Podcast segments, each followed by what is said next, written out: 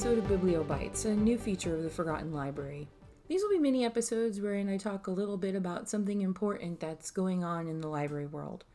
I started this with news regarding the Macmillan ebook issue, and there have been two large news stories this week alone. We'll begin in Michigan with a woman who's possibly facing jail time because of library fines. Yes, you heard me correctly. Melinda Sanders Jones is a resident of Charlotte, Michigan. In 2017, she checked out two books from the library Night by Elie Wiesel and Where the Sidewalk Ends by Shel Silverstein. She neglected to return the books, but she was going through some personal stuff at the time. According to news reports, she was a victim of domestic violence and had to change her address and telephone number. Fast forward to earlier this year, when Sanders Jones went to Charlotte Library to use a computer and was told she could not due to the very overdue books. She went home and searched her house, found the books on her son's bookshelf, and returned them to the library. She assumed there was a hefty fine attached to a collection agency as she never received any notification of library dues owed. However, what brought this to a head, and the media's attention, is the fact that Sanders Jones has a warrant out for her arrest, a fact that was brought to her attention by her boss. The 27 year old single parent was up for promotion at her job, and they conducted a background check, which showed the warrant. The charge is listed as misdemeanor failure to return rental property and carries a fine of up to $500 or 93 days in jail. According to Marlena Aris, who is the director of financial services for the Charlotte Community Library, Jones is not telling the full story, but refuses to comment further. The procedure at this library system is to notify patrons after materials are overdue one week, two weeks, one month, three months, and finally four months overdue.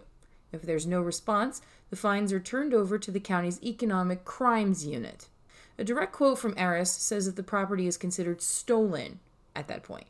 She also said, however, that the fines are not submitted to this crimes unit unless the value of the property is over $50. So, a few comments. Firstly, this whole situation is absolutely ridiculous. Jail time for library fines? Even more fines for your fines? If you want to make sure someone never uses your library system again, this is a fantastic way to go about it. Two, she returned the books. Yes, they were two years late and probably taken out of the library catalog by that point, but then you still can't have a warrant for failure to return because she did so. This Aris woman and her comment about not the full story, at this point, I don't care what the story was. If you think she was lying, she stated she was undergoing a custody case during this time period and had changed her address with the court. This is probably why she never received notices, but also, this is really easy to check and verify. I know that libraries on average tend to pay more for materials than patrons do on their own, but are those two books really over $50? They weren't rare and are very easy to replace. So if they aren't over 50 bucks, they fucked up and should never have submitted this case. And I still just can't believe this economic crimes unit is that concerned with library fines. I looked it up to see if this has made news previously, and it must be something with Michigan. In 2016, the Durans made news after they had a warrant issued for their arrest, stemming from their failure to return a Dr. Seuss book two years prior. They had a $55 late charge and were unable to pay at the time, so they were turned over to the prosecutor's office and their economic crimes unit. They received a letter that stated they needed to pay the original $55 plus a $105 diversion fee or receive criminal charges. They paid the original fee but didn't feel the 105 was legal, although the prosecutor's office said it was.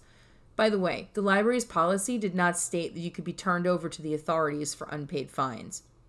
They eventually had to pay the 105 plus another $100 bond each.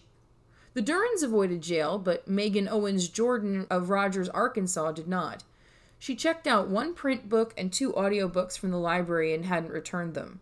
She moved and might not have received the four letters sent to her house about the overdue items. She was arrested in 2015 on suspicion of theft of rental property. The trail goes cold there, so I don't know if she served any time, but she did have a $3,000 bond.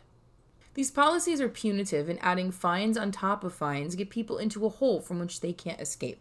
Now, I'm sure my lovely listeners would never lose a library book, but check your library's policies to see what happens if you do rack up fines and cannot pay them. And now, Florida Man, or men. Citrus County, Florida is a relatively small county in the state. Despite their small size, their library system wants to do right by its patrons and provide digital news subscriptions like others do.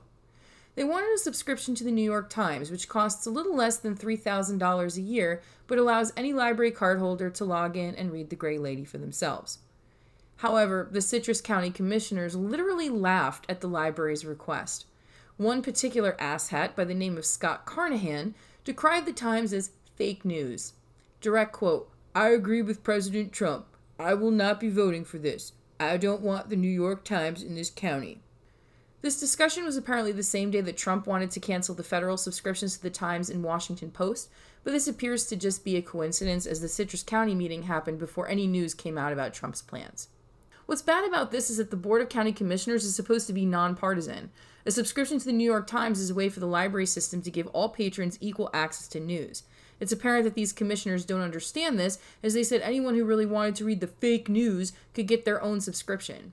It's also apparent that they should use a dictionary and look up the word irony, as later in the meeting they declared October Friends of the Library Month. According to the Citrus County Chronicle, two commissioners who did not voice their opinion during the meeting later said that their worry was an agreement for the Times would open the door for more radical publications. By the way, none of the dudes who opened their fat mouths during the meeting, the ones who said New York Times was fake news, have ever actually read the newspaper. The library does get a print subscription to the New York Times, but you would have to go to the library to read it, and it's also only the Sunday edition. The digital subscription would enable them to provide services to more patrons. So, of course, there's been a huge backlash against these commissioners, who, I feel like it might be overkill to mention, are a bunch of white dudes.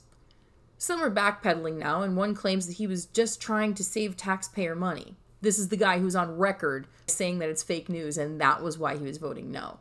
How stupid are these people? There's also another idiot, State Representative Anthony Sabatini, who congratulated them and tweeted that Lake County should do the same. This jerk off has photos of him in blackface that came out earlier this year, so he really should shut his mouth about everything. The American Library Association issued a public statement this week decrying this decision, and I guess we'll see what happens. Since I made note of this, everylibrary.org has a petition that people can sign to get the commissioners to change their mind about the New York Times subscription in Citrus County. And apparently, some librarians have done this and received a poorly worded response from that Scott Carnahan saying that it was to save taxpayer money and we already get a print subscription, so it has nothing to do with it being fake news. Whatever, dude. If you'd like to sign the petition, it's at everylibrary.org, but be prepared you will get a very poorly spelled response. But it might be good for a laugh. I hope you've enjoyed this episode of Book Bites. Please like and subscribe or tell a friend. Next episode, we'll return to the Dollanganger family with If There Be Thorns. As always, thanks for listening.